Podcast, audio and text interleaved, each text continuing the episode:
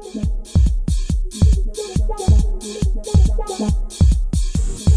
time to kick ass and chew bubble gum. Yes, we, we would like to um, to have a meet you in the with a tower.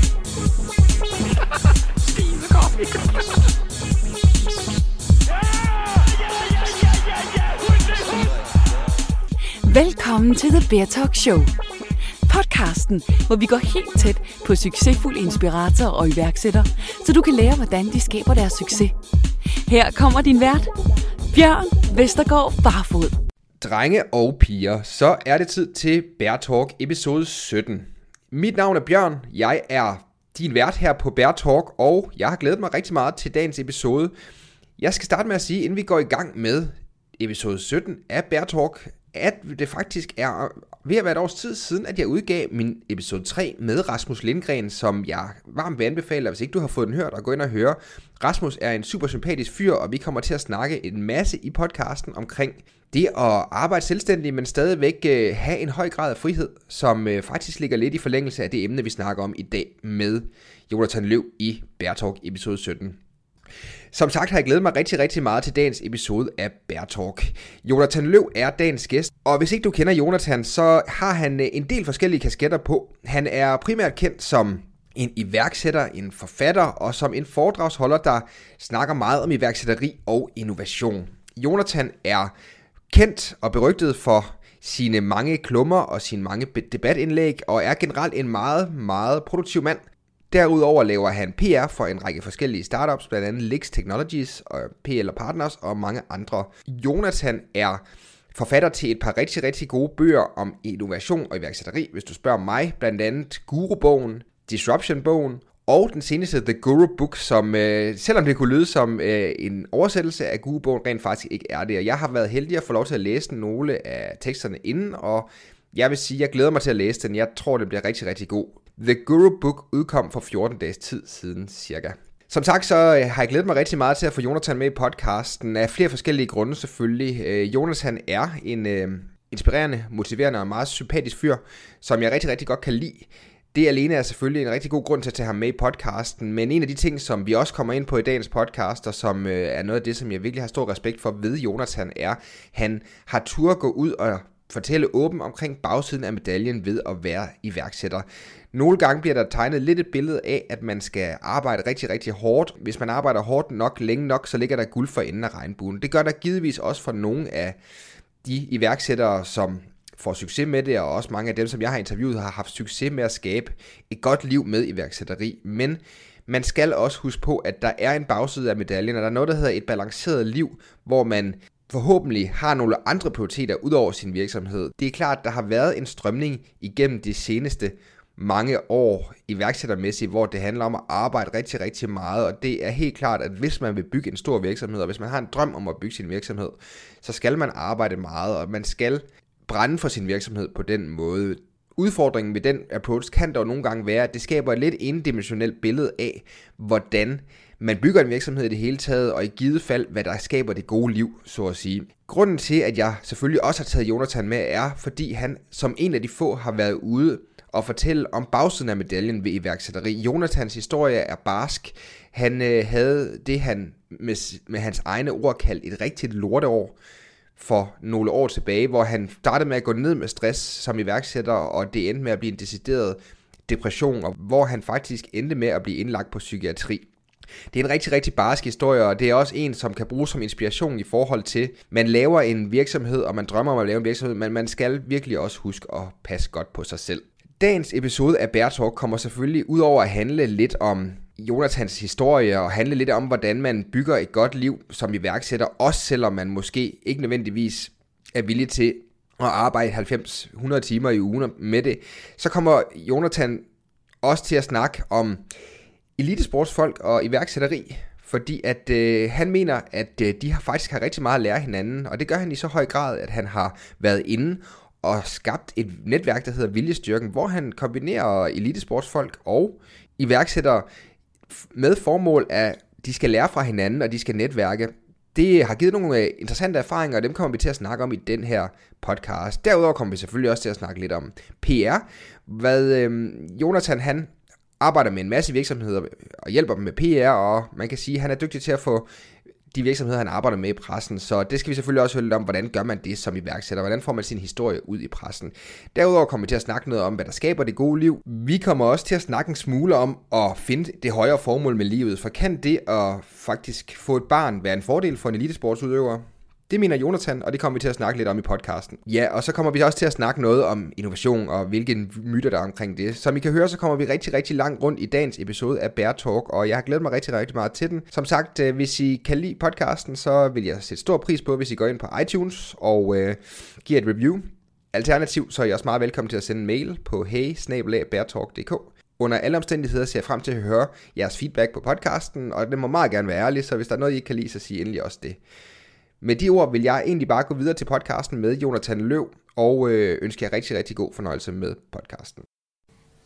Jonathan, rigtig, rigtig hjertelig velkommen til Bear Talk. Jeg har glædet mig voldsomt meget til at uh, få besøg af dig. Det har jeg også. Uh, ikke at få besøg af mig selv, men at være her i dit fine studie. Det, det bliver rigtig godt. Jeg har et meget pakket program, så skal vi ikke bare springe ud i det? Lad os det. Jonathan, jeg skal høre første omgang her. Jeg, jeg ved jo, du arbejder lidt nu her med at samle elitesportsfolk og iværksættere øh, for ligesom at finde ud af, hvad kan de lære hinanden. Kan du fortælle lidt mere om det projekt? Hvad, hvad går det ud på? Ja, projektet det er blevet døbt øh, Viljestyrken, og, og det startede, øh, må jeg indrømme, ligesom mange af mine andre projekter med, at det skulle være sådan lidt i det små. Så jeg havde lidt samarbejde med en fodspiller, der hedder William Kvist, og en hækkeløber, der hedder Stina Trost, øh, for at øh, William var, fordi han egentlig hyrede mig til en, øh, en workshop, fordi han overvejede at springe ud som iværksætter, og så tog vi en spændende snak om det. Mm. Øh, det var inden han begyndte at komme på landshold i fodbold mm. igen og så videre. Og, og Stina var også noget med øh, at blive klogere på, hvordan, øh, hvordan topperformede hun. Og så tænkte jeg, det kunne egentlig være spændende at udfolde det der også, fordi jeg i tidernes morgen, da jeg var både øh, lettere og i bedre form og yngre, har spillet øh, meget badminton og været den bedste herhjemme en overgang til det. Og øh, så har jeg reflekteret efter, at jeg så blev iværksætter over, om der var noget, der gik igen, om man brugte nogle af de samme kompetencer eller mindset. Og så ja, det her projekt, som startede med at være de her to mennesker, er blevet til, at vi er 100 nu. det var et meget lille projekt, kan jeg godt se. Ja, alene at holde styr på, nu jeg bruger jeg ikke særlig mange øh, af de her smarte tech-værktøjer, så alene at holde styr på de her 100 inde i mit Excel-ark, og få dem indkaldt. Vi har et netværksmøde igen om nogle måneder i, i København, øh, hvor vi skal samles alle 100 og, og, og lære hinanden, og bare det at holde styr på Excel-arket og få opdateret deres kontaktinfo og så videre, det, det er blevet, og så og kan sige, det er et af de her projekter, jeg kommer til at sætte i gang, øh, eller jeg starter dem bevidst uden at have en forretningsmodel, så, så der er ingen ja. penge i det, Nej. men der er en masse læring, så ja, så, så, så man kan sige, det der driver projektet frem er, at, at jeg er blevet klogere på, at, at der er rigtig meget... Øh, eksempelvis det her med stamina øh, til fælles med de to ting. Det her med, at, at hvad er det, der får en, en hækkeløber som Stina til at træne tre timer om dagen, øh, uanset vejr, i 15-20 år, for måske i år 2024, mm. hvis jeg har ret i, der er et OL der. Øhm, det, øh, og måske at få en medalje, mm. samtidig med, at det er en sport, hvor hun kommer til at tjene væsentligt mindre, end hvis hun var på kontanthjælp. Mm, ja. Hvad får hende til at være så øhm, gal, skråstrej genial, og vi gør det tilsvarende, hvad får iværksættere til, at vi knokler tre år på en idé, der muligvis mm. aldrig bliver noget, de kan leve af. Det synes jeg er spændende, hvad det er, der sker i folks hjerner, og hvad det er, der gør, de bliver ved. Ja. Er du kommet til, frem til noget svar på det, eller er det for tidlig processen endnu? Nej, men jeg synes, jeg kan se, at vi har noget til, vi har noget til, til fælles. Der er også forskel. Øhm, altså, der er faktisk forsket en del i, øh, i iværksætterhjernen. Mm. Og der er lavet en del studier af den, hvor den er blevet sammenlignet med kunstnerhjerner. Og, og man har fundet frem til, at, øh, at der er nogle ting, der går igen, i hvert fald i forhold til musikere og forfattere og så iværksættere. Mm. Øhm, blandt andet, at, øh, at hjernen på godt og ondt, ondt er... Øh, er mere plastisk eller mere foranderlig og mere påvirkelig, hvilket så gør, at flere iværksættere får stress og depression og andre psykiske lidelser end gennemsnittet, og det samme gælder øh, forfattere og musikere. Man hører jo også om mange musikere, der kommer ud i alle mulige former for misbrug, og en ting er selvfølgelig musikere og miljøet, men noget andet er også, hvordan hjernerne er. Ja. Det er den negative side. Den, den positive side er, at at øh, man har enormt nemt ved at blive passioneret og optaget af noget, øh, i en grad, hvor nogen, der måske kigger udefra, vil tænke, at det er grænsende til det sygelige. Ja. Altså en, ja, en virksomhed, jeg har arbejdet med, er en iværksætter, som, som har til huse i Kolding i, i Jylland, og har en virksomhed på godt 100 medarbejdere, hvor de laver pølsebrød. Ja. Det har han haft i 17 år, og øh, altså, han er en mand, og det er hans medarbejdere også, som står op hver morgen og går i seng hver aften og tænker på, hvordan de kan lave verdens bedste pølsebrød. Sejt. Ja, og også fuldstændig øh, galt jo, fordi øh, verden kan jo smukt leve videre uden hans pølsebrød, men, men det føler han ikke, øh, at den kan helt. Og jeg tror, det er noget af det samme, der er på spil ved, ved mange iværksættere, som er dem, der er de vedholdende. Også ved elitesportsfolken, det her, at man kan visualisere sig, som Stina kan, at noget af det vigtigste i hendes liv, det er, at på et tidspunkt, så skal hun kunne gennemføre de der omkring 50 sekunder øh, med de helt rigtige øh, skridt og skridtlængder til den enkelte hæk. Mm. Øh, hun skal have sin form til at toppe lige præcis den dag, og hvor man kan sige, at iværksætter har det nemt i forhold til Stina på den måde, at hvis vi misser et salgsmøde, eller en kunde bliver sur på os, så kan vi nok få et mere. Mm. Stina hun kommer til at stå i en situation, hvor hun har brugt 20 år af sit liv, og det skal kulminere på 50 sekunder. Mm. Og gør det ikke det, så har hun i hvert fald over for sig selv, jeg vil jo så udfordre, om hun har fejlet i det hele taget, men over for sig selv vil hun føle, øh, at hun har fejlet, og det er jo et gigantisk pres øh, at lægge på sig selv, men også fantastisk, at man kan, man kan motiveres så meget, være så meget i processen, når man kan sige, at øh, resultatet skal udfoldes på så kort tid. Det er i hvert fald en meget, meget, meget lang proces op til, og det er også noget af det, som jeg finder ekstremt fascinerende ved elitesport generelt, er lige præcis, at med dem her, der gør klar til OL, øh, hvis man tager sådan som for eksempel Eskil Ebbesen, der har været med til fire OL og så videre, den øh, flid og den ihærdighed, der ligger i den daglige træning, for at nå hen til et mål, som, som dybest set kommer til at være meget kort for rigtig mange af sportsgrenene. Har du øh, erfaret, at der var andre ting, som øh, de har, man kan sige, sammenhænge mellem øh, hvad man siger, iværksættere og, og elitesportsfolk ellers? Øh, er der nogle ting, de kan lære fra hinanden, når du sådan samler dem? Hvordan, øh, hvordan spiller det af? Jeg tror noget af det, det er, at man flytter ting fra, øh, fra be, være, være noget bevidstheds til instinktivt. Altså da, dengang jeg også spillede meget badminton, så, øh, så, så var noget af det, grunden til, at man slår en clear, det er et slag fra den ene ende af banen øh, til den anden. Det slog jeg jo i millioner af gange mm. til træning. Øh, måske ikke hver eneste dag, men så i hvert fald i løbet af en uge fik vi nok slået en million clears. Og øh, formålet med det var at, at lære min hjerne og krop bevægelsen ned til mindste detalje, så jeg overhovedet ikke tænker over den, så den kommer som en instinktiv reaktion. Og det er jo i sig selv ret fantastisk, at man kan lære kroppen det, når man så tænker på, hvis man så speeder tempoet op og kommer til en faktisk badmintonkamp øh, til dem, når man har prøvet at spille på sådan et niveau, hvor det går vanvittigt, vanvittigt hurtigt. Og alligevel så... Øh, så skal man prøve at på en eller anden måde reflektere over, hvad man laver samtidig med, at man bare ved, det er instinkt. Og øh, til dels øh, synes jeg noget af det samme er på spil i iværksætteri. Ikke når man sidder og laver en strategi eller en plan, der sidder man jo og reflekterer. Men når du sidder til et øh, kundemøde, eller i mit tilfælde, når du holder et foredrag, så står jeg jo ikke hele tiden og reflekterer over, hvad jeg skal sige, mm. eller til salgsmødet, så hele tiden sidder og tænker, nu skal jeg også stille det der spørgsmål, fordi så kommer det til at virke ikke autentisk og påtaget. Så er det noget, der sker øh, automatisk og instinktivt, men det er baseret på træning.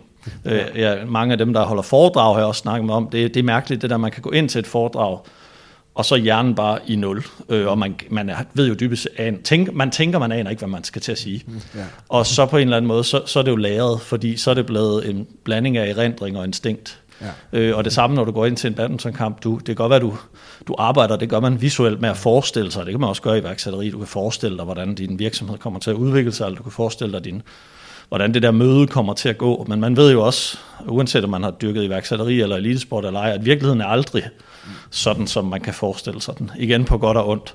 Og det er der, hvor instinktet sætter ind, og det er der, hvor træning er en af de helt afgørende komponenter. Og det er vel også derfor, man ved, hvis man kigger i forskningen på iværksættere, at selvom det lige nu er, er hypet, og du skal jo nærmest starte uh, din første virksomhed, inden du begynder at, at smide blæen, så, så er, ligger der jo noget kvalitet i at have startet flere virksomheder, så bliver du bedre. Eller at have været ude i erhvervslivet inden og have trænet nogen salgs marketing kompetencer og så kunne overføre dem. Øh, sådan at de føles naturligt. Fordi man, man kan lynhurtigt sidde over for et menneske, og mærke, om det er noget indstuderet, eller det er noget instinktivt, og det er to meget forskellige ting. Ja. Det er interessant vil jeg sige lige præcis det her også, fordi at det er i hvert fald noget af det, som øh, vi kommer måske lidt ind på det senere, men også det her med at selve træningen, kan man sige, fordi at, at, at den måde, som jeg ser i iværksættermiljøet på meget, er det her med, at, at, at for mange virker det som, at det er en sprint, de er i gang med, hvor det måske nærmere et maraton, øh, og hvor der kan komme den her udbrændthed på baggrund af det der stress og depression og de ting, der nogle gange kommer, Hvordan ser du, Jonathan, kan man sige, øh, iværksætteres muligheder for at træne? Du siger, at man kan gå ud og få et normalt corporate job og så videre også. Øh, det, jeg har tænkt meget over med iværksætteri generelt, er, at mange af situationerne er meget unikke. Du ved, hvis du står og træner et slag 100 gange i badminton, så vil du kunne træne det samme slag mere eller mindre 100 gange. Men der er i iværksætteri måske meget forskellige situationer, om du starter en, en type virksomhed eller en anden type virksomhed. Kan du følge mig? Mm. Altså jeg vil jo sige, øh, et træningsmiljø er jo på den ene side i sporten, øh, et hvor du skal give den maks gas hver dag. Det er der, du bliver bedre. Det gør du ikke ud til turneringerne. Og på den anden side, så er det også et trygt miljø, øh, for det er der, du kan tillade dig at lave fejlene. Øh, jeg har nok lidt den samme holdning til, når du skal starte op, og det er første gang, så vil jeg anbefale at gøre det, bygge et trygt miljø op for sig selv. Øh, man har den fordel i Danmark, at vi har et trygt miljø, i og med at vi har SU, eller vi har kontanthjælp, hvis det skulle gå, gå den vej, eller vi har øh, dagpengesystem. Øh, så der er nogle trygge faktorer der. Den anden kunne være at sige til sig selv, jamen måske er det ikke den der all-in mentalitet, der skal gælde første gang, for jeg er bevidst om, at jeg skal træne, så hvis jeg har en øh, 4-5 idéer, jeg overvejer at lave, jamen, så lad mig starte med den idé, som ikke kræver eksempelvis en lagerbinding på 100.000. Altså hvis jeg nu har en idé til, øh, at jeg vil, hvis jeg brænder for, lad os lege, jeg brænder for øh, spansk madlavning, øh, og især tapas. Og øh, jeg, har, jeg har valgmuligheder, når det er første gang, jeg starter op, med at gå ud og gældsætte mig, hvis overhovedet banken vil være med, og så starte en tapasrestaurant mm. øh, i nærheden af strøget på København, og dermed være forgældet resten af mit liv, hvis jeg ikke lykkes. Ja. Eller at lave en webshop eller en blog, hvor jeg deler min passion, ja. og prøve at opbygge en følgerskare. Så vil jeg klart tage sidstnævnte, øhm, fordi så træner jeg, hvad vil det sige at skabe relationer til kunder, og hvad vil det sige at begynde at udvikle sin forretningsmodel, også fordi startups som regel ikke slutter med den start, øh, forretningsmodel, de starter op med. Altså der er jo masser af eksempler. YouTube startede med at være en datingside, og i dag er verdens førende videoplatform. Og sådan kunne man blive ved. Det, det er ret få, som knækker den første gang. Øh, så, så ligesom i, i elitesporten, så kræver, det, så kræver det træning, så det er med at give sig selv de bedste forudsætninger, ved at tænke, især når man er, især når man er ung, for der har man også sjældent oparbejdet nogen øh, grundkapital. Så der er meget lidt, man kan risikere at tabe, hvor man kan sige, måske i min situation, øh, selvom jeg ikke er blevet rig som nogen iværksætter, så har jeg dog sådan, at jamen, jeg kan måske godt overskue og tabe 20-50.000 og skal ikke ud og låne dem, så, så, så, så er det klart, så kan man også eksperimentere lidt mere. Ja, det, det, og det er det igen. Jeg havde en rigtig god snak med Jakob Jønk, øh, der er også en virkelig succesfuld iværksætter, øh, hvor at, at lige præcis som ham og jeg har snakket meget om, at, at i det øjeblik, at, at du bliver ældre, som for eksempel ligesom jeg, der er blevet far og så videre, der kommer selvfølgelig meget, meget mere på spil, når du er iværksætter der, og du har nogen, du skal forsørge og så videre, kontra hvis du starter ud som øh, lige efter en handelsskole eller efter universitet og så videre, så, så kan du tillade dig at være mere risikovillig, kan man sige. Men forhåbentlig har du også, det tænker jeg jo så omvendt, hvis du er blevet forældre, det er jeg så ikke selv endnu, men har mange venner, der er. Ja. Øhm, og tilbage til analogien med, med elitesportsfolk, så en af øh, Stina Trost, som var hende hækkeløberens kolleger, er Sara Slot, som flere nok har hørt om, fordi Stina er ung og har ikke vundet medaljer endnu. Sara, hun vandt øh, OL sølv sidst. Ja. Og øh, da Sara skulle fortælle om, øh, hvad der gjorde, at hun nu pludselig i en sen alder øh, slog igennem og valgte den store medalje, så sagde hun, at det var efter, at hun var blevet mor, og havde fundet ud af, at sporten ikke var det vigtigste i livet. Ja. Det havde fået givet hende det sidste nyk, og der må man tænke, umiddelbart vil mange jo nok sige, jamen, så fjerner det vel fokus, og ja. så er der noget andet. Nej, det havde gjort det der med, altså der bliver snakket meget i værksættermiljøet om purpose, formål. Ja. Og, og jeg synes nogle gange, det lyder som om, at at det bliver sådan meget ensporet. Altså, det er virksomhedens purpose er også mit purpose, og hvis virksomheden fejler, så fejler jeg også. Ja. Og, og, og Saras erfaring var nærmere, at jamen, nu havde hun jo to formål i livet, hvis man ellers så også husker at prioritere det andet formål, for man kan selvfølgelig også sætte børn i verden, og så bare øh, knokle videre uden at se de børn. Men hvis man har de to ting, og det er vel det, som, som især unge iværksættere øh, skal være opmærksom på, hvis de ikke har fået mm. børn endnu, at, øh, at det er nok en god idé, øh, for, for at være øh, bedre til at acceptere fejlen, så tror jeg, det er en god idé, at man har nogle flere kurver, man lægger sine æg i. Det betyder ikke, at jeg kan godt forstå, at når man er 21, så vil man sikkert arbejde mere og flere timer, når man er 35 og har børn. Men dermed gør man også sig selv mere sårbar for at opfatte sig selv som en fiasko, fordi hvad nu hvis du ikke lykkes, betyder det så, at du så ikke er iværksætter. Øh, og er det jo så vigtigt, om du er iværksætter eller ej. Men altså, jeg kan jo tage mit eget tilfælde. Jeg startede min første virksomhed i 99, og vi fik 3 millioner i investering. Og vi kørte på i to år, vi fik en masse medieomtale, men vi tjente ikke rigtig nogen penge, og så måtte vi lukke. Og dengang konkluderede jeg da, selvom der ikke er noget, der hedder iværksætter dengang, ja. at så var jeg nok ikke iværksætter, så måtte jeg tage mig en rigtig uddannelse. Og så kan man sige, så, så har jeg i hvert fald lykkedes et par gange senere, jeg har også fejlet siden. Men, men det gav... Øh, Ja, dengang var, var øh, billedet nok mere indimensionelt, fordi der ikke var så meget andet at, at hænge sin øh, hat på. Så jeg vil anbefale, at man, øh, man giver den maks gas og brænder for det, fordi som sagt, det er fantastisk. Man kan brænde øh, så meget for pølsebrød, man ikke kan tænke på andet. Men øh, det er måske, måske også meget godt at have, øh, have den søde kæreste, eller de sjove venner, eller den skøre hund, eller hvad ved jeg, til at sige, jamen det er også mit purpose. Ja. Så hvis det ene ikke øh, går så godt, og så får man også et liv, hvor, for jeg, jeg tror, når man så når min gamle alder på 39, og, så finder man jo også ud af, at, at der er nærmest aldrig tidspunkter i livet, hvor alt i ens liv kører. Mm. Altså ja, så, jeg har da prøvet at blive kåret som årets IT-virksomhed, samme år, hvor en pige var skide glad for, og vores forhold gik i stykker. Mm. Hvis jeg nu kun havde været iværksætter der, så havde, eller Brøvl kun havde været i det forhold, så havde mit liv bare været lort, ikke? Ja. Øhm, og omvendt. Så, så jeg tror, det er godt at have nogle forskellige spor i ens liv, som, som giver en glæde og mening. Det er meget vise ord, vil jeg sige. Det er jeg meget enig i, øh, 100%. Og vi kommer også til at tale lidt ind i næste spørgsmål, Jonathan, fordi at en af de ting, som jeg har meget stor respekt for ved dig, er, at du på et tidspunkt er gået imod strømmen af, for mig at se, har det virket meget til i iværksættermiljøet, øh, har det været talt op, som vi netop lige snakker om det her med, der er mange, der arbejder, det er blevet forhærliget på en eller anden måde, at folk arbejder, øh, for at sige det på godt dansk, røven ud af bukserne hele tiden, og det er blevet fortalt den her historie igen og igen om ham, der sad nede i kælderen i 5-10 år, og så lige pludselig gik ud og lavede en kæmpe milliardvirksomhed. Der gik du igennem øh, og sagde, at det, nu skulle man også lige huske på, at der var altså også en bagside af medaljen, og det skulle man også huske på. Og det har jeg meget, meget stor respekt for. Hvor kommer den motivation fra, du havde til at dele den, øh, din egen historie, kan man sige, sådan generelt, og, og gå ud og så gå imod strømmen på det tidspunkt, du gjorde det? Altså det var i hvert fald ikke for, for eksponeringens skyld, hvis der er nogen, der, der må tænke i de der sådan strategiske baner, fordi man kan sige, det giver jo også, øh, altså øh, jeg gjorde det på godt og ondt, vil jeg sige, øh, for det blev også til nogle sådan lidt, lidt trælse personkampe, som jeg egentlig helst havde været, øh, havde været for uden, selvom jeg, jeg, sådan er det jo altid, også har været delvist øh, medvirkende til dem, fordi det var ikke et... Øh, det var ikke et, øh, et ego-clash mellem øh, den ene eller den anden vej, og jeg tror egentlig også, at, at meget, meget lidt her i livet er, er enten eller. Mm. Øh, det meste er den gyldne middelvej og, og både og. Så når man snakker om iværksætteri, så er det på den ene side naivt, og tænke, at det ikke kræver en hård indsats. Øh, og på den anden side var jo så mit budskab, øh, er det også for, for endimensionelt at dedikere store, lange perioder af sit liv kun til det, er mit, mit synspunkt. Mm. Men det er jo bare en holdning, og det er jo det smukke ved det her. Det var derfor, der blev en debat. Det var jo, fordi jeg, jeg gik ud, fordi jeg synes, der kun var den ene holdning, mm. eller den ene fortælling. Ja.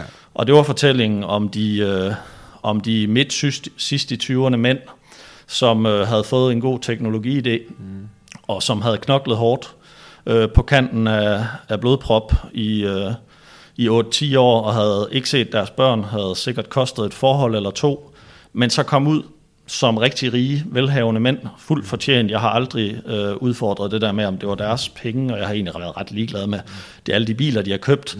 Men derefter er de sociale medier så været fortællingen om, at se nu det liv, de lever nu, og så hvis man læste lidt imellem linjerne, så kunne man godt se, at der havde egentlig været ret mange omkostninger, men dem tonede man lidt ned, for det var ikke, øh, om jeg så må sige, en værdig del af fortællingen. Og, øh, og der prøvede jeg at sige, at jeg tror, at... Øh, Øh, nok også fordi, så begyndte jeg at interessere mig for, jamen er det bare et dansk fænomen? Og det, er det, hvorfor har vi ikke? Fordi i Silicon Valley havde man for nogle år inden jeg fortalte min historie en hæftig debat omkring det her. Øh, også fordi der kom noget spændende forskning, som viste, at, at når de her samme mænd, så, øh, og kvinder for den sags skyld, noget noget 50'erne og 60'erne, og det kan jeg godt forstå, det kan være svært at forestille sig, når man er 20. Hvordan man så har det, når man er 50 og 60, det er jo en abstraktion. Men når de nåede de år og kiggede tilbage, så var de fyldt med øh, vrede og fortrydelse mm. over, øh, at de havde prioriteret deres karriere og potentielle formue og arbejdsnarkomani over det andet. Øh, Så jeg skrev et indlæg blandt andet i Jyllandsposten, hvor jeg tror jeg prøvede at være lidt polemisk og skrive, tør du skrive din egen nekrolog? Mm. Øh, og det, det var egentlig bare et, et arbejdsværktøj, man bruger i kognitiv psykologi, hvor man øh, prøver at forholde sig til at sætte sig et sted, man ikke er. Altså at man er gået igennem x antal år, og så tænker tilbage, og så på den ene side tænker man selvfølgelig, for det er det jo, det er skide sjovt, også skide hårdt, men også fedt og spændende at være iværksætter. Det er slet ikke det. Man skal endelig ikke skræmme folk ved det her, men, men spørgsmålet er, med hvilket omkostningsniveau vil man gå ind i det? Og det var galt over for alle dem her næsten, at de fortrød den der all-in mentalitet, når den havde stået på i for mange år.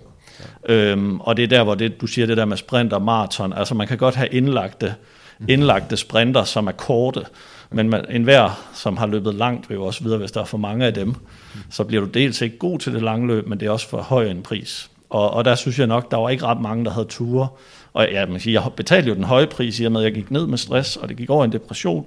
Undskyld, jeg havde det enormt dårligt, øhm, og vi ikke ønskede det for min værste fjende. Så tænker jeg, hvordan kan jeg, skal jeg dele det her først? Fordi det er jo også, hvad vil så folk tænker, det næste er, jamen, vil det kunne flytte noget at dele? Og jeg ved i hvert fald, det har ført til en hel masse debat. Jeg er helt sikker på, at det også er, er nogen, der synes, at, at jeg hellere skulle have holdt mund, øh, fordi det også indimellem blev lidt uskyndt og lidt Clash of the Titans-agtigt, og det var, det var sgu heller ikke det, det, det var ikke det, det skulle være. Mm. Øh, men om ikke andet, så øh, man kan diskutere måden, men der er i hvert fald kommet lidt mere awareness omkring det her, det tror jeg, det tror jeg kun er godt. Det tror jeg, du har fuldstændig ret i, og som du selv siger, du har jo, du har jo lidt en, en stresshistorik. Kan du fortælle kort om, hvad, hvad, hvad der skete der, øh, da, sådan, da, da, da du blev gik ned med stress og depression?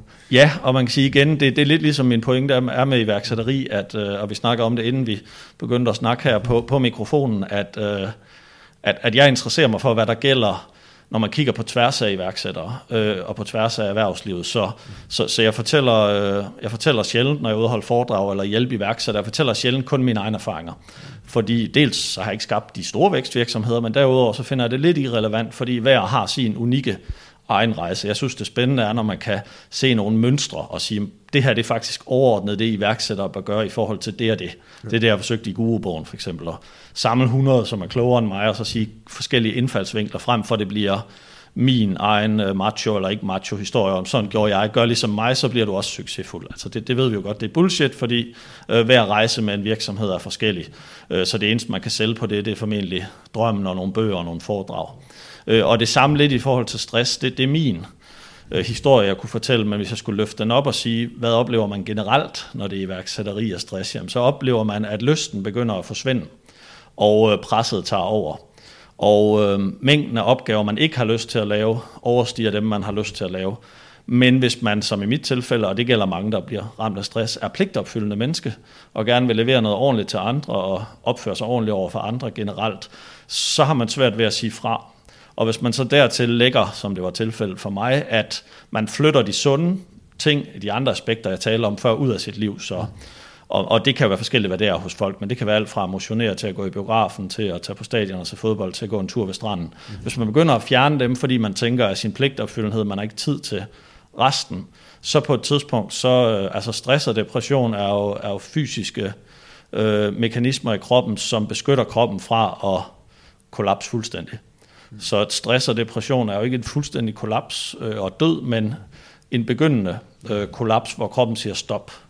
Øh, og i mit tilfælde satte den stop på en måde, hvor jeg kognitivt ikke kunne koncentrere mig om at læse og arbejde mere, så er jeg nødt til at trække stikket fuldstændig. Andre oplever det begyndende med hjertebanken, eller begynder at græde i øh, badet uden grund, eller hvad det måtte være. Mm. Og, øh, og der er ligesom to responser på det. Øh, enten det er den pligtopfyldende, der siger, jamen, det går nok over igen, jeg, jeg er nødt til at blive ved. Og den anden, som jeg så er begyndt at, at tage på, det er så at sige, okay, hvis jeg mærker noget, og uden at blive bange for det, men hvis jeg mærker nogle af de der øh, advarselssignaler, så sige, jamen så må jeg aflyse møder eller foredrag, eller lægge en uge ind, og så bare acceptere, at der er nogle kunder, der bliver sure over det. Mm. Øh, fordi øh, jeg er nødt til at starte med at vise omsorg over for mig selv, før jeg kan gøre det over for dem, jeg skal levere noget til. Ja. Plus det andet perspektiv, det jeg nævnte med Sara Slot, det er jo bare et arbejde. Jeg er da super glad for at læse en louder, og jeg elsker at hjælpe iværksættere med PR og alt det andet, jeg laver, men mit helbred er vigtigst, så, øh, så hvis jeg kan mærke, at der er noget der, jamen, så må de komme i anden række. Selvfølgelig. Det... Min familie og venner er også, jeg håber ikke, at der er alt for mange af mine kunder, der lytter med, men uh, min familie og venner er også væsentligt vigtigere end mine kunder. Mm. Sådan er det uh, i mit liv. Det er, ikke sådan, det er ikke nødvendigvis sandheden, men sådan er det blevet nu. Ja, det kan sagtens, det kan sagtens følge dig. Ja, det sjove er, øh, Martin Bunde Mogensen, jeg interviewer i episode 6, jeg snakker om den her sunde egoisme, og det virker til, at mange, specielt mange, der er meget pligtomfyldende, øh, har svært ved at så sætte sig selv først, øh, fordi at man øh, jo er vant til, at man skal, man skal opfylde andres øh, ønsker og forspørgseler til en, kan man sige. Ja, det er vel ikke engang egoisme. Jeg tænker, det er øh, i udlandet, England og USA, vil man jo kalde det compassion over for sig selv. Ja. Altså medfølelse og omsorg over for sig selv. Og, og også sådan nogle top, altså igen, elitesportfolk øh, er også et af de områder, hvor de scorer lavt, og en af de risikofaktorer, de har, det er det her med ikke at øh, tage nok øh, hensyn til sig selv, fordi, mm. men det lærer de efterhånden, som de bliver ældre, fordi hvis du virkelig skal topperforme inden for elitesport, så skal du være super god til at tage vare på din krop. Eksempelvis noget af det, William Kvist har været bedst til, det er at undgå skader. Mm. Og man tænker nogle gange om, er det en, altså, hvor vigtigt kan det være? Jamen, det er fuldstændig fundamentalt for en fodboldspillers øh, Øh, karriere, det er, at de træner og spiser og lever på en måde, hvor de undgår skader. Hvis de kan det, og de ellers har en græn af talent og vil træne hårdt, så skal de nok, øh, skal de nok nå langt. Ja, det er en, det er en interessant, uh, interessant tanke. du nævnte lidt om det, Jonathan, det her med, uh, at, at man siger, du har været nede med stress, og du har så lært at lytte efter dig selv. Um, har du nogle sådan specifikke ting, du gør for at modvirke stressen i dig selv? Ud som du selv siger, du trækker stikket en gang imellem, og er nødt til at sige, jamen nu er det mig selv, der kommer i første række. Men har du nogle vaner eller nogle rutiner, du gør uh, regelmæssigt for at undgå den her stress? Jeg vil igen sige, hvad, gør, hvad ved man, at, at der er godt for folk? Mm. Øhm, det er... Øh, noget, jeg kunne gøre mere af, det er motion. Det er godt. Øh, motion er fysiologisk og mentalt sundt. Øhm, ferier, skråstreg pauser er, øh, er altafgørende. Det er der, hvor jeg blandt andet har sat ind og sige, at jeg vil holde en, øh, en uge fri hver måned, og det er, jo, øh, det er jo selvfølgelig et privilegie at kunne det, øh, og prøve at efterleve det så godt jeg kan. Det er gået okay godt det sidste halvår, synes jeg. Mm. Og øh, det er jo ikke en forretningsmodel, der er holdbar for alle. Det var den heller ikke for mig for nogle år siden, men mm det er den nu, fordi forretningen kører fornuftigt, og jeg har valgt i en periode ikke at skalere den, og der er vi jo igen hen ved prioriteter, øh, inden igen vi gik online. Øh, her sagde jeg også, at jeg der, det gik ret godt. Jeg lavede noget PR for nogen, der hed Leaks, og nogen, der hed PL eller Partner, så det var rigtig meget i medierne. Og så væltede det ind med henvendelser, om jeg ikke også ville lave PR for den og den startup. Og der kunne jeg godt se, at der kunne jeg fint have ansat en 2, 3, 4 mand, og så kunne begynde at bygge en vækst PR-bureau op. Og lidt det tilsvarende med foredrag. Når jeg udholdt foredrag, så kommer der tit forspørgseler på processer bagefter, altså længerevarende forløb. Så jeg kunne også godt ansætte nogle proceskonsulenter. Øhm, og det igen, der må man jo så lytte, hvad er ens prioriteter. Og lige nu er det for mig en en frihed, fordi øh, i mine to, tre andre virksomheder har jeg haft medarbejdere, og det har jeg ikke nu, og, og det er en frihed, jeg vælger at tage lige nu. Og det gør så i forhold til stress, at så kan jeg jo godt være væk fra kontoret mm. i en uge hver måned, fordi kontoret er kun mig selv. og, øh, og ellers så er det jo, jamen det er jo de, det er jo de øh, gammelkendte råd, men dem, der er svære at efterleve med at spise sundt og varieret. Og så tror jeg, jamen igen, jeg tror rigtig meget at stress er er værdirelateret og handler om, om man føler, man lever i tråd med ens værdier eller ej. Øh, I hvert fald, hvis man er et, øh, et, sådan, øh, et følende og et reflekterende menneske. Og, øh, og det siger jeg, fordi at det er der jo omkring 92 procent af befolkningen, der er, og så er der jo de 8 procent sidste cirka, som er psykopater, og som ikke kan det. Og dem er der jo mange af i erhvervslivet, øh, selvom det lyder som et... Øh, er der nu også det? Jamen det er der, der er mange blandt ledere, og, og man kan sige, de har den fordel, hvis man kan tale om det, at de ikke mærker efter på samme måde, så de kan blive ved. Så de bliver aldrig ramt af stress. Øh, det er deres fordel.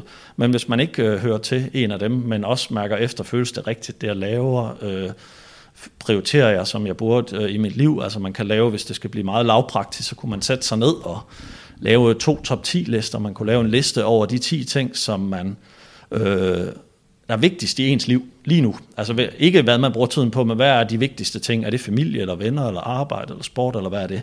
Og så kan man lave en tilsvarende liste over de 10 ting, som man bruger mest tid på de sidste to måneder. Og så kan man se, hvordan matcher de to lister. Og hvis de er helt skæve, så er der et eller andet i ens balancepunkt, der ikke er i orden, og så må man foretage Hvis man mener det, så må man foretage sig nogle ændringer, for ellers så kommer regningen. Så den kommer aldrig nu og her. Stress det er noget, der opbygges over tid, og derfor, som jeg oplevede, hvis du har været stresset i flere år, så er vejen tilbage desto længere. Altså for mig var det et år, og ja. det kan lyde igen abstrakt, men et år, det, det er 365 dage. Det blev selvfølgelig bedre, men det er måske 200 dage, hvor det bare var lort, og hvor man havde forfærdeligt, og det var svært at komme op overhovedet, og dagen var, jeg havde ingen glæde, det var lidt som at være død indvendigt. Mm. Og når du skal igennem så mange dage, så finder man ud af i hvert fald, at der, du skal bruge dit fighter-gen. Ja, ja. men, men du finder også ud af, at når det år er gået, og man tænker tilbage, jeg kan huske den der nytårsaften, hvor jeg bare tænkte, nej, der var ikke rigtig noget glæde sig over det her år, andet end jeg havde det lidt mindre forfærdeligt ja. end sidste nytårsaften. Ikke? Og sådan nogle, det er jo en meget, meget høj pris, synes jeg, at betale. Men jeg kan godt forstå folk, der, der har svært ved at sætte sig ind i den pris, fordi det kunne jeg heller ikke inden.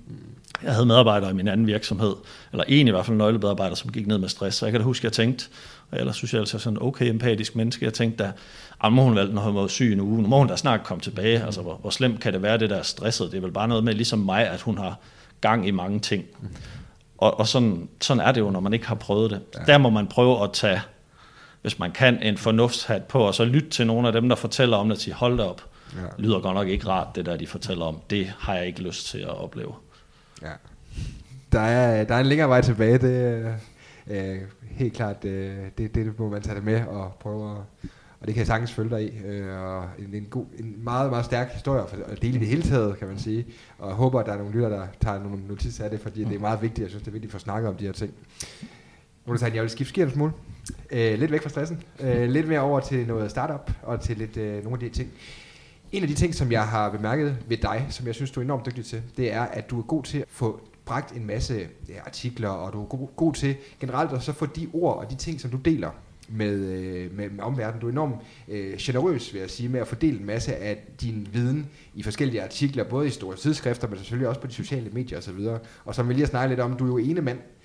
Jeg sidder sådan og tænker lidt, hvordan lykkes det dig? Altså, hvad er din strategi, og hvordan lykkes det dig at få lavet så meget godt indhold, kan man sige, eller så mange gode artikler og så videre, når, hvad kan man sige, med der hvor du er nu i dit liv, hvis det giver mening? Mm-hmm. Ja, øh, altså fordelen er, øh, det er altid som sådan en medalje, at der er en, der er en forside og en bagside. Fordelen er, at at det at være god til at arbejde med, med PR, og i mit tilfælde jo også personlig branding, det er, at, at du opbygger noget kendskab, du, øh, Ja, i mit tilfælde har jeg vel 22.000 følgere på LinkedIn og 10.000 på Facebook, så der er mange, der følger med. Det, øh, det vil være mærkeligt ikke at være glad for det. Det er jeg i hvert fald. Jeg er fuldstændig ligeglad med, om det er 22 eller 21.000, men jeg er glad for, at der er nogle mennesker, der kan bruge det, øh, man deler. Og øh, selvom jeg er jyde, synes jeg også, at jeg har noget relevant på hjerte. Øh, selvfølgelig altid. Øh, nogle gange er det super skarpt, andre gange er det, er det knap så skarpt. Øh, bagsiden er selvfølgelig, at, øh, at der også vil være mange holdninger til en. Øh, og det, øh, det, skal man, det skal man gøre så klart. Det er altid ude at sige, når jeg holder foredrag om PR, og, og folk bare sådan, åh, mega fedt, hvordan har du fået dem med? Eller, åh, så, så kan du sælge ting til dem, selvom jeg nu sjældent sådan pusher salgsbudskaber ud. Øh, jamen, så vil der også altid være nogen, der synes, at man øh, råber for meget op. Øh, man er træls, øh, man har ikke noget at have det i. Øh, og, øhm, og det tror jeg sådan lidt er uundgåeligt. Øhm, og, og der kan man så igen sige tilbage til, hvad er man så for en type menneske? Jeg er ikke sådan en, der bare er, er 100% belagt med teflon. Mm. Så jeg synes, det er ubehageligt, når, øh, når man diskuterer væk fra fagligheden. Øh, jeg har det sådan, jamen jeg synes, så længe at man... Øh, så længe man diskuterer ud fra nogle værdier, hvor man er uenig, så er det godt. Mm. Øh, men hvis man bare, jeg skriver aldrig sådan om folk, øh, de skulle bare holde op med at ralle løs eller et eller andet. Men jeg vil gerne forholde mig til, om jeg er enig i i de værdier og prioriteter, de laver i deres liv, og så kan man jo så være, igen være uenig med, med mig i det. Og så tror jeg, jeg har en tilgang til, at jeg elsker at skrive, jeg elsker at formidle, mm. og øh, som sagt, jeg elsker også at skrive øh, med afsæt i nogen, der har inspireret mig, mere end kun at fortælle om mig selv. Mm. Øh, og øh, jeg blev bedt på et tidspunkt om at holde foredrag om øh, social selling, som jeg så lige måtte ind og læse på, hvad var, og det er så at bruge de sociale medier ja. til at sælge. Øh, også fordi jeg havde åbenbart en uh, LinkedIn-score, som jeg fandt ud af, at der også var noget, der hed på ja. 90 eller sådan noget, så jeg har gjort det godt. Og så skulle jeg snakke om, hvad var strategien til at få så mange til at følge med. Mm. Øhm, for det måtte jeg jo være god til at lægge en strategi for, og der må jeg altså tilstå, det har jeg aldrig haft en strategi for. Ja. Øh, den ene strategi er måske, jeg har været på LinkedIn i mange år. Det, det er jo ikke en strategi i sig selv, men det er da en, måske en sandhed til at forklare det. Ja. Og den anden er, at, at jeg synes, det, øh, jeg deler med glæde, sådan har jeg altid haft det, både med idéer, altså jeg er ikke bange for, at folk skal stjæle, hvis jeg får en idé. Jeg er mere bange for, hvis de ikke har lyst til at stjæle mine idéer. Ja. Tænker jeg, så er jeg nok, så er jeg nok ikke knivskarp på det. Ja. Øhm, og lidt det samme her, jamen, hvis man gør sådan nogle tanker om, hvordan man skaber en god innovationskultur, eller hvordan man bygger en virksomhed op, eller hvordan man kommer i medierne, øh, så del det, da dem frem, for jeg har heller aldrig forstået hele den her øh, patentjungle. Mm. Altså hvorfor er det, at man hele tiden tænker, jamen så snart jeg har fået en eller anden idé, så skal jeg ud og patentere den, så andre ikke kan røre ved den. Ja. I stedet for at tænke, jamen nu har jeg skabt noget, og hvis, jeg tror generelt, at hvis I, altså der, er, der er en rigdom af idéer. Dem, der vinder, det er dem, der er bedst på at, at eksekvere på dem. Det er ikke så meget, om man har fået idéen. Og lidt det samme her, jamen hvis jeg skriver, jeg kan godt skrive en artikel med tre gode råd til, hvordan man kommer i medierne. Men djævlen ligger altid i detaljerne. Ja. Så hvis jeg skriver øh, meget banalt, øh, du skal lave et godt pressepitch. Så tænker folk, om fedt, så skal jeg bare lave et godt pressepitch. Men derefter er det jo så, hvad er det så rent faktisk, og hvordan skruer du det sammen? Ja. Og det er jo der, hvor vi iværksætter, der sælger vi jo til hinanden. Altså jeg køber øh, bogholderi af nogen, fordi jeg ikke er god til det, og andre køber øh, indsalg af PR-historier af mig, fordi jeg er god til det, og så videre. Der er det jo, det er jo det, det er jo det fede ved den måde, markedet og iværksætteri fungerer, at hvis vi finder noget, vi er gode til, og værdien er i orden, og det er der kun en, der bestemmer, det er vores kunder, så kan vi, så kan vi leve af det. Mm. Det var et langt svar. det er også et relativt langt spørgsmål. Hvis jeg prøver at, at, at gribe lidt videre på det her, Jonathan, så er det det her med, du er rigtig, rigtig dygtig til innovation også, som vi også har snakket om, og det er også en af dine helt store øh, ekspertområder, kan man sige. I forhold til det her innovation, hvad er nogle af de sådan, mest overordnede myter, du ser, måske de to-tre største myter, du ser omkring innovation, øh, sådan, som folk øh, misforstår simpelthen omkring begrebet? Jamen, det er den, den største myte, det er den brændende platform. Mm. Jeg tror, du have et kort svar den her ja, gang. det var, det, det, det var måske lige kort nok alligevel. Godt. Nej, den brændende platform er, at, øh, at man har troet i, i et årti, at hvis man presser medarbejdere øh, med fortællinger omkring, at hvis vi ikke øh, får løst den her udfordring, så må vi lukke. Eller at øh, man tror, at fordi organisationer de er presset, så, så topperformer de. Øh, så tager man fejl. Øh, nu er der heldigvis kommet noget forskning på det, fordi tidligere var det sådan noget, hvor man kunne slås om, hvem der har ret. Og det er jo igen, altså det sjove ved iværksætteri er jo, at det er ret nyt. Det er jo kun i en 10-15 år, hvor der virkelig er lavet meget forskning og litteratur på det. Så er der mange, også innovation, der er mange myter og fortællinger derude. Der er mange, der har holdninger. Og det er nok også derfor tilbage til, hvorfor jeg ikke gider skrive min egen historie. Øh, fordi jeg synes, de der enkeltmandshistorier er rimelig ligegyldige. Jeg synes, det er interessant at finde ud af, hvad der går igen. Og det, der går igen, det er, at det er ikke den brændende platform, der virker. Det er... Øh, det er nærmere den, øh, den brændende fortælling eller historie, der virker. Det er det der med, at folk bliver motiveret af, ligesom der er en, der er en bog, der hedder Disrupt eller Dø, mm. øhm, omkring det her disruption-ting. Og det er, jo, det er jo en mærkelig terminologi, at enten så disrupter du et eller andet, eller også så lukker din virksomhed. Hvem bliver motiveret af at undgå at lukke? Det er ingen medarbejdere, der gør. Så vi skal have fat i en helt anden måde at tænke, fordi innovation, det starter med, at folk kan se meningen i det. Så hvis du sidder ude i en stor eller lille virksomhed, og gerne vil have dine ansatte til at, at blive noget mere innovativ og skabe nogle nye produkter og forretningsudvikle, øh, så gør de det ikke, fordi du siger det til dem. Og man har også fundet ud af, at de gør det faktisk heller ikke, selvom du giver dem bonusser. De gør det, fordi de føler et medejerskab, de føler, de har indflydelse, de føler sig hørt og forstået, og de kan se en mening med det, også for dem selv. Så begynder de virkelig at præstere. Og nogle af dem, der jo har excelleret i det, er Google, og, og, og, og er meget inspireret af, af Googles tanker omkring det her med opgøret med, med den brændende platform, som er noget af det, de har, har råbt højt omkring. Ja. Og ellers, jamen jeg vil sige, at innovation er ligesom iværksætteri, det er håndværk, øh, og så, skal man, så er der gode og dårlige måder at gøre det på, og det, det er jo skønt, at inden for iværksætteri har vi fået Lean Startup som et bud på en metode. Inden for innovation har vi forskellige øh, værktøjer også, prototyping, øh, design thinking osv., men over, over metoderne, der ligger kulturen. Hvis man har, hvis der er nogle lyttere med, der har øh, siddet og arbejdet i en stor virksomhed, så vil de vide, at at sådan store virksomheder, de laver rigtig mange PowerPoint slides, mm. og de skriver lange strategier. Mm. Og de lange strategier, de ryger på intranettet mm. og bliver delt, og der er ingen, der åbner dem. Og det er forskellen på strategi og kultur. Øh, der er en, der hedder Peter Drucker, der har sagt, øh, kultur spiser strategi til morgenmad. Fordi det er det, man vender på. Og det jeg egentlig er ude at lære de store virksomheder, det er de små nystartede virksomheders passion for pølsebrød eller bogholderisystemer, eller hvad de nu laver. Det der med, at, man, at de kan tænke, hvor vigtigt det er, hvis man kan få noget af det DNA ind ved de store, så, så skal de også nok øh, blive med med at være store. Man skal jo også huske, det skal vi iværksætter jo også, at det er også godt med lidt ydmyghed. Det er super godt også at tænke, at man kan erobre verden. Men det er også godt øh, herover i København for eksempel at tænke på, at det er godt, at vi har et fedt tech-miljø, og det har jeg også været i i mange år. Øhm, men 98 procent af vores eksport, det er produktions- og industrivirksomheder på Fyn og i Jylland. Ja. så det er måske meget godt at huske på også, at dem skal vi sgu også lytte til, og dem skal vi samarbejde med. Det er en af mine store øh, ting her i 2018, det er at se, hvordan kan jeg, nu er jeg jo fra Jylland, hvordan kan jeg få koblet nogen, der sælger jerndimser for 300 millioner kroner om året, med nogen, der sidder i uh, Founders House med kunstig intelligens og omsætter for 0 kroner om året, men ved alt om kunstig intelligens, men ingenting om metaldæmser, og dem med metaldæmserne ved ingenting om, hvad de kan bruge AI til.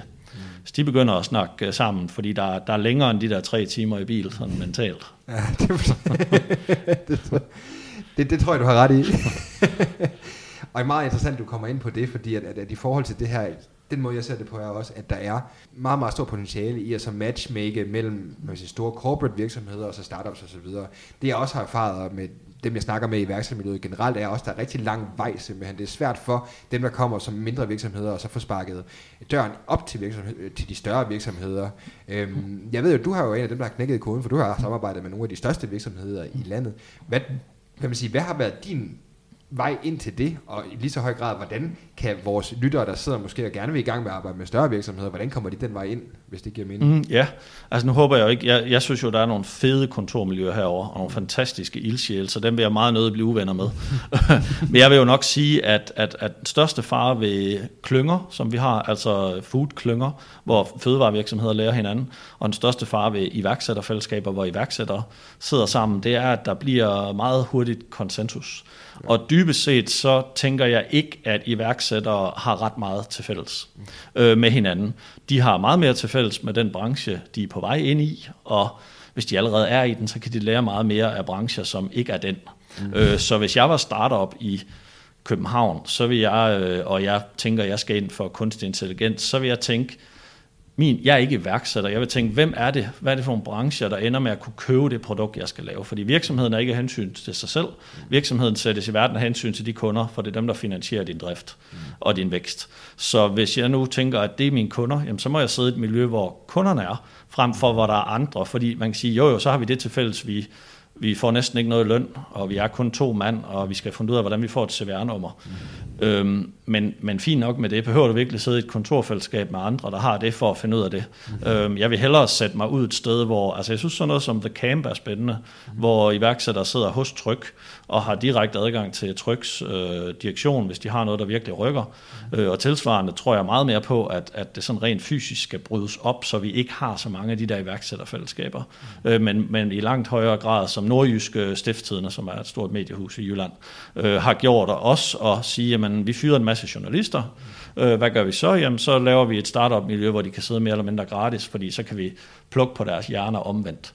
Øh, jeg tror, jeg vil søge, hvis jeg var en startup, og finde ud af, jamen, er der ikke nogen industri- eller produktionsvirksomheder i, i udkanten af København, hvor jeg kan sidde, og hvor de kunne synes, det jeg arbejder med er spændende. Jeg kan måske endda spare huslejen. Men frem for alt, så kan jeg sidde med nogen, der har gjort det før. Også fordi mange af de her startup-miljøer, er der jo heller ikke så mange serieværksættere, der sidder. Så de er jo alle sammen lidt søgende.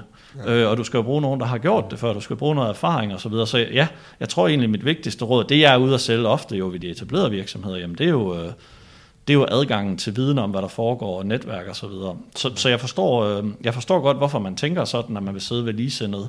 Øh, men jeg tror, man skal, skal lidt væk fra det.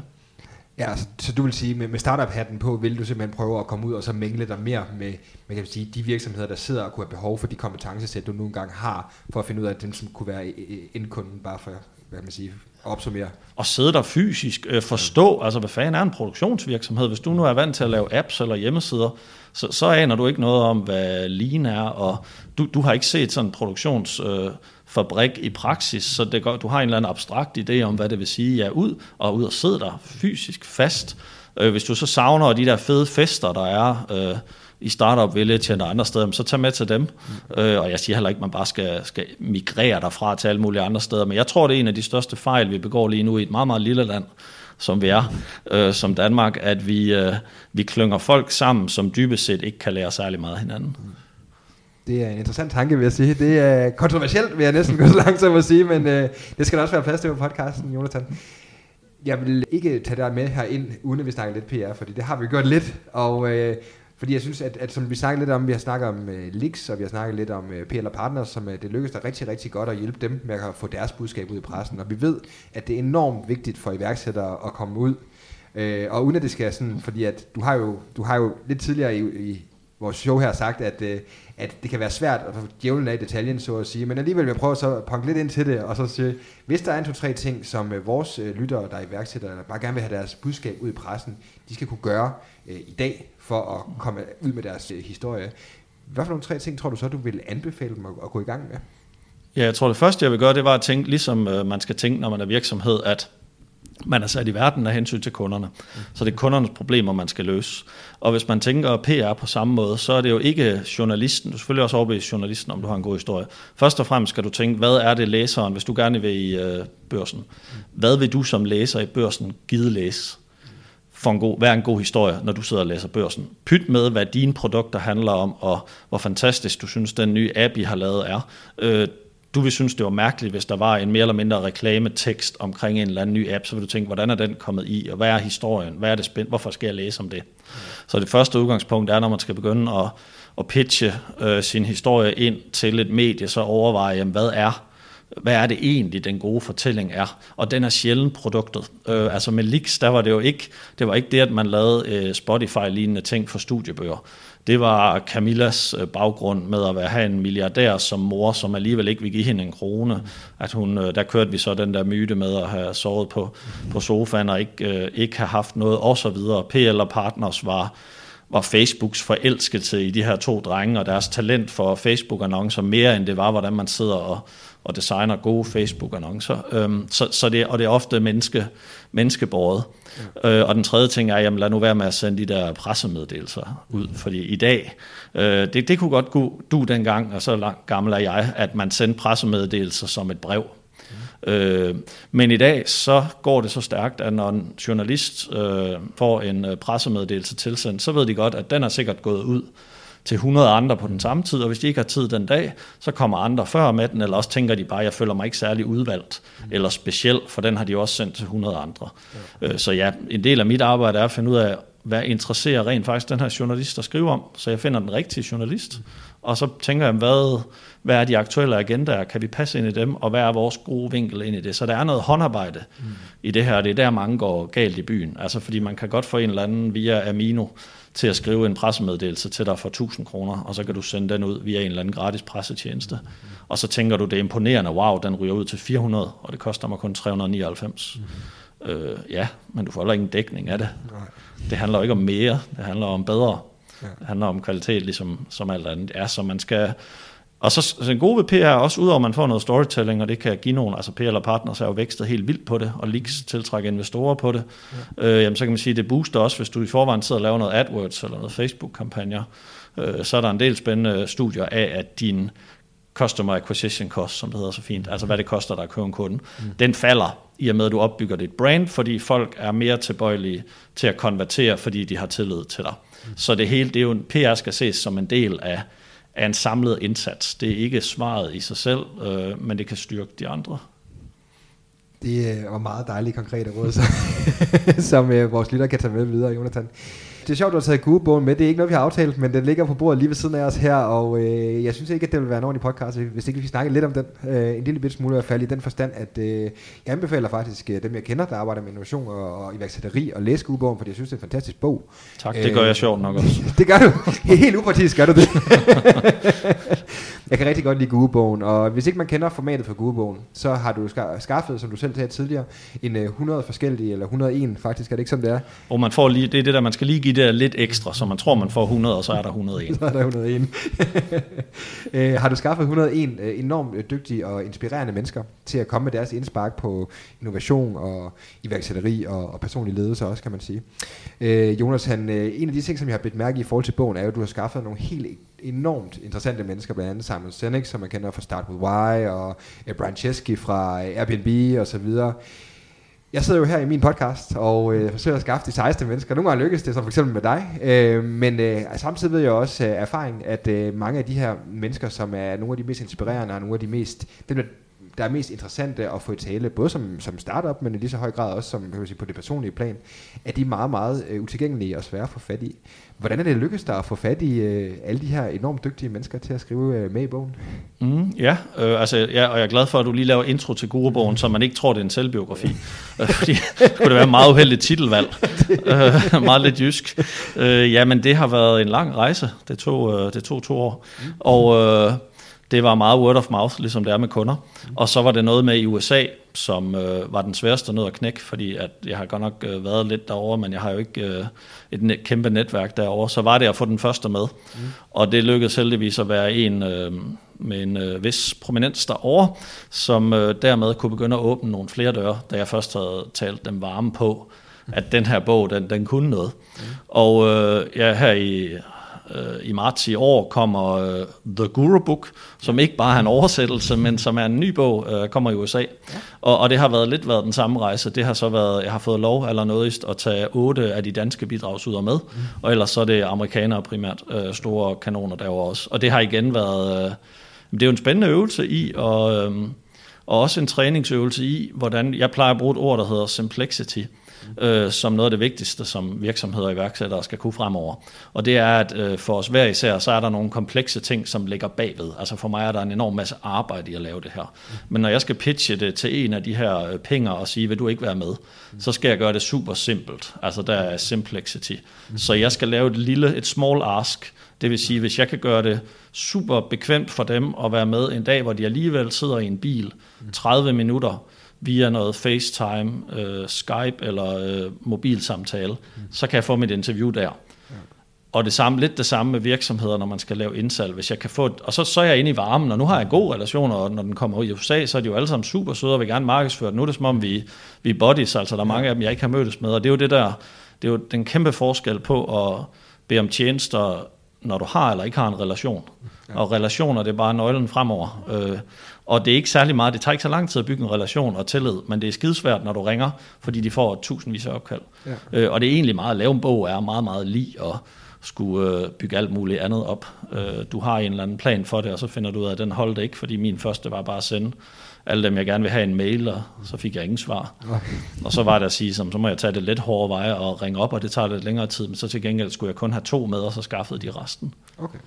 Så det er simpelthen ved at så få introduktionerne fra de forskellige, du har Ja, da jeg havde vundet deres tillid, og vi har lavet et godt interview, og de synes, jeg har skrevet et fedt øh, artikel på baggrund af det, så sagde de, okay, det, det er i orden, du er one of the good guys, ikke? Ja. Og, så, og så nogle af dem sagde selv, om jeg kender også ham der, og tænkte, okay, wow, kender du ham? Jamen, vil du ikke introducere sig ham? Jo, selvfølgelig. Mm. Og du kan se, tjek min LinkedIn, hvem jeg ellers kender, og så tænker jeg jo bare, hmm, slikbutik, du kender jo alle de der, fordi sådan er det jo lidt herhjemme også, de er jo i sådan nogle cirkler, og lidt hierarkiske cirkler, ja. og hvis du når en af dem, der er sådan i cirkel A, som som, som, som er nogle af dem, jeg har med. Øh, ja, det kunne være Airbnb, men det kunne også være ham, der startede Tom Shoes, eller ham, der startede Singularity University. Ja. Når du så når deres cirkel, så er de pludselig altså best friends med, med Elon Musk. Nu lykkedes det så ikke at få Musk med, fordi øh, han havde absurd travlt. Men ellers, altså jeg havde mail-dialog både med ham og med Mark Zuckerberg og sådan noget, og det var jo kun igennem de andre her, at man havde fået den intro, og så er der blevet sagt god for en. Ja, det er imponerende, at man kan komme derfra, ikke? Altså sammen fra, fra Aarhus, og, og så lige pludselig så øh, næsten få øh, ja, Elon Musk med, ikke? Altså det er meget, meget, meget stor respekt for det, Jonathan. Desværre kun næsten, men ja. Øh, ja. Jeg har da en mail liggende, hvor han skriver nej tak. den kan du printe ud og hænge ud op i siden af computeren. Så. Præcis. Super fedt. Jonathan, jeg har altid i slutningen af min podcast, har jeg lige sådan nogle øh, relativt hurtige, korte spørgsmål, øh, som øh, jeg plejer at slutte af med. Jeg øh, plejer at være relativt korte, som sagt, øh, men øh, lytterne plejer godt at kunne lide dem. Så er du frisk på, at vi springer ud i dem? Yes, hit me. Fedt. Hvad hedder det? Øh, det første her. Har du en øh, morgenrutine? Ja, jeg øh, ligger ned i sofaen og spiser morgenmad, ja. imens jeg ser et afsnit af Friends med min hund Esther, som ligger ved siden af. Øh, ja, det er min, det er min morgenrutine. Det er, jeg er super god til at balancere en tallerken fyldt med øh, havregryn og mælk. Det, det kan jeg også. Det er Mul- multitalent. Og, ja, det er nej på det. og så samtidig får du opfyldt flere behov, både et øh, latterbehov og behov for morgenmad. Præcis, og lidt oxytocin, fordi jeg får noget nærhed fra en hund, når jeg nu er single, mm. til de kvindelige lyttere. Ja. øh, vi skal nok dele Jonathans kontaktinformationer til sidst. yes. Fedt. Øhm, hvilken bog, som ikke er din egen, har du oftest anbefalet til andre, eller øh, ja, givet væk i gave til andre? Mm. Det er to. Uh, Simon Sinek's uh, Leaders Eat Last, mm. som handler om, uh, at hvis du gerne vil gå fra at være iværksætter til at blive leder, så skal du acceptere, at det ikke handler om dit ego længere, men at du skal, you should serve others. Så Simon Sinek, og så en, der hedder Daniel Burrows, som jeg først har stødt på i forbindelse med den amerikanske bog, mm. B-U-R-R-U-S, som har skrevet en bog, der hedder Flash Foresight. Uh, Daniel er blevet kåret som uh, verdens bedste til at forudsige fremtiden af New York Times okay. på baggrund af hans seneste 20 års øh, analyser af, hvad der kommer til at ske inden for tech. Mm. Øh, og han er vanvittigt skarp på, hvornår de her nye teknologier slår igennem. Så hvis man arbejder med en af dem og tænker, hvornår bliver timingen rigtig i forhold til mine kunder, og hvornår er der et prispunkt, som gør, at, at jeg kan entrere markedet, så, så skal man læse den der Flash Foresight, så får man nogle værktøjer til at lave de her fremskrivninger. Interessant. Det er, det er meget sjovt. Der er jo ret tit, jeg synes, de dukker frem, dem her, der er gode til at, at, at forudsige fremtiden. Øh, at der rent faktisk er en, en decideret kåring af dem øh, fra New York Times, var jeg ikke klar over. så har vi da noget at stile efter, om end ikke andet. Det er meget godt til en CV at kunne skrive det. Jeg tror, det åbner nogle døre. ja, det, det, det tror jeg.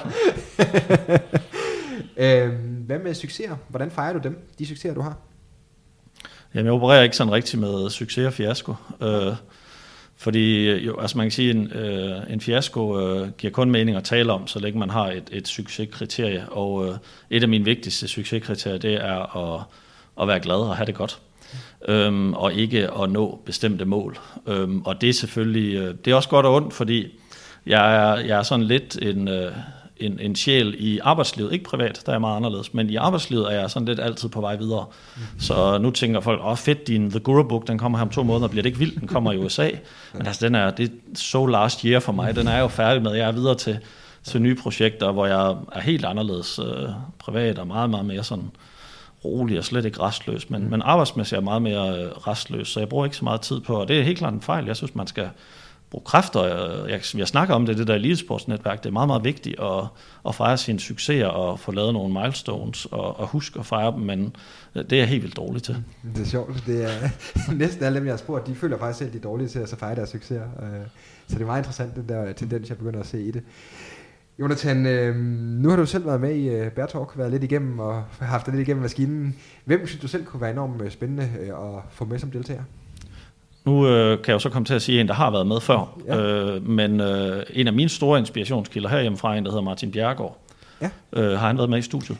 Han har ikke, nej. Nej, så ham tør jeg godt anbefale. Jamen Martin er, øh, er et fantastisk menneske først og fremmest. Øh, en jeg selvfølgelig også deler værdier med, det er ham, der startede Frokost.dk, står bag Rainmaking Innovation, Rainmaking Loft. Øh, han er øh, tidligere McKinsey og fandt ud af, at McKinsey, det var ikke, øh, det var ikke ham, der manglede noget, noget value at. Og så er han en person, jeg ringer til, øh, fordi øh, han, er, han har et enormt roligt sind, samtidig med, at han er passioneret.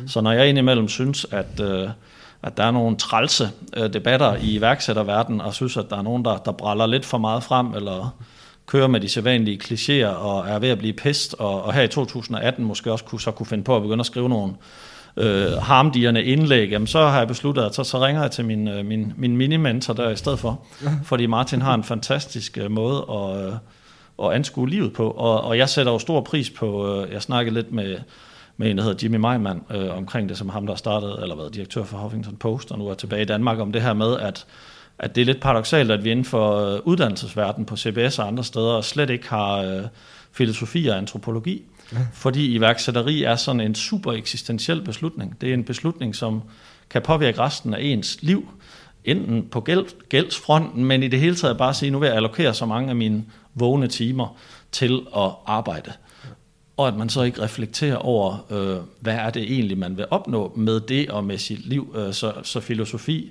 er jo en integreret, burde være en integreret del af, af business, og det er noget af det, jeg synes, Martin øh, har gjort nogle meget kloge tanker om. Han har skrevet en bog, der hedder Winning Without Losing. Det er fantastisk. Øh, som er oversat til 23 sprog og er super inspirerende, så den kan jeg, den kan jeg anbefale. Ja, den var med i boganbefalingen, men jeg, den kan jeg helt klart uh, vouch for. Jeg synes virkelig, at den er god. Jeg synes, det er en af de mest undervurderede startup-bøger, jeg har læst, uh, Winning Without Losing, uh, og har hørt foredrag med Martin før. Jeg synes, han er, han er, han er super sej.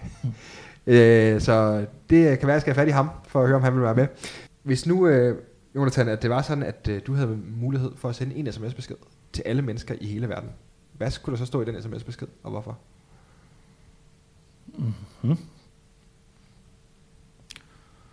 Jeg tror, der skulle stå... Øh, altså, det ville være en kliché at sige, der skulle stå lidt højere, fordi det var bare var sådan en fæsen reklame for mit firma. jeg tror, der skulle stå breathe. Ja. Øhm, nogle gange øh, kunne jeg godt ønske mig, at, at, at Zuckerberg i hele hans, øh, i hele hans Facebook-univers havde sådan en... Øh, en timeout-funktion, hvor hvis du lige, hvis du har skrevet meget, øh, han kan sikkert lave noget algoritme på at se, om beskeden er sur. Hvis du har skrevet endnu en af de der sviner, hvor, øh, så synes jeg lige, man skal have, en, øh, have lov til en timeout, og lige tænke over, at, at der sidder et andet menneske øh, i den anden, i modtagersiden. Og øh, til dem, der banker der ud af, øh, så synes jeg, det var meget godt at få en, øh, en, en sms. Altså, vi er jo helt over i sådan noget buddhistisk noget, det ved jeg godt, men det er det her nærvær, der ligger i at trække vejret, der, øh, der, der er en buddhistisk munk, der har sagt, uh, walk as if you're kissing the earth with your feet. Mm. Og, uh, og den her, det her nærvær, som, uh, som, som jo er noget af det, vi ved, vi ved godt instinktivt, hvor vigtigt det er for os, og vi ved også godt, at vores venner ikke er på Facebook, men ude i den virkelige verden. Men vi, uh, vi er også suget ind i nogle af de her teknologier, fordi de er så gode til at udløse dopamin og serotonin i vores hjerne, og jeg er jo ikke selv meget bedre altid. Så, så, så det der med, og, og, og de gør os i hvert fald ikke opmærksom på det, fordi de har en interesse i det modsatte. Jeg tror, det var det, der skulle stå i sms'en. Jeg tror ikke, en sms, den har nok impact. Nej, det kan godt være, vi skal have det den. har sgu nok mere impact, hvis jeg kunne få lov at øh, slukke alle folks mobiler et helt døgn, og så se, hvad der skete ved det. Så vi er ude, du sender en virus rundt. øh. Jeg tror, så mange de vil stoppe op og tænke, hold nu op. Ja. Ja. Ja, men jeg tror også, jeg synes, jeg kan fornemme, at der er en, en strømning, der er på vej, hvor folk begynder at blive mere opmærksom på, at uh, mobilen, den uh, måske vil tage lidt overhånd. Ja, der var et Så- studie, i, uden at vi skal snakke langt om det, men der var et spændende studie fra England, som øh, iblandt de her millennials, hvor 70 procent øh, vi ønske, at øh, Snapchat og Facebook ikke fandtes, men brugte det alligevel dagligt. Ja. Det er som om, vi sådan er lidt hooked på det. Jeg forstår ikke, vi skal ikke snakke så meget om øh, lykkepiller og afhængighed af det. Vi skal sgu snakke noget mere om afhængighed af det andet. Det, det er et farligere drug. Ja, det må man sige. Det er, det Og jeg er ikke teknologi øh, forskrækket overhovedet, øh, og jeg er også hyggelig på den måde, at jeg bruger LinkedIn og sådan noget. Men, øh, men, men jeg reflekterer mere og mere over det. Det tror jeg mange de gør. Så jeg tror, der kommer til at, jeg tror, der kommer til at ske noget. Jeg tror ikke, Facebook er en god forretning om 10 år fra nu. Jeg tror, de, skal, de kommer til at skulle flytte sig, hvis de stadigvæk skal have en, øh, en plads i markedet.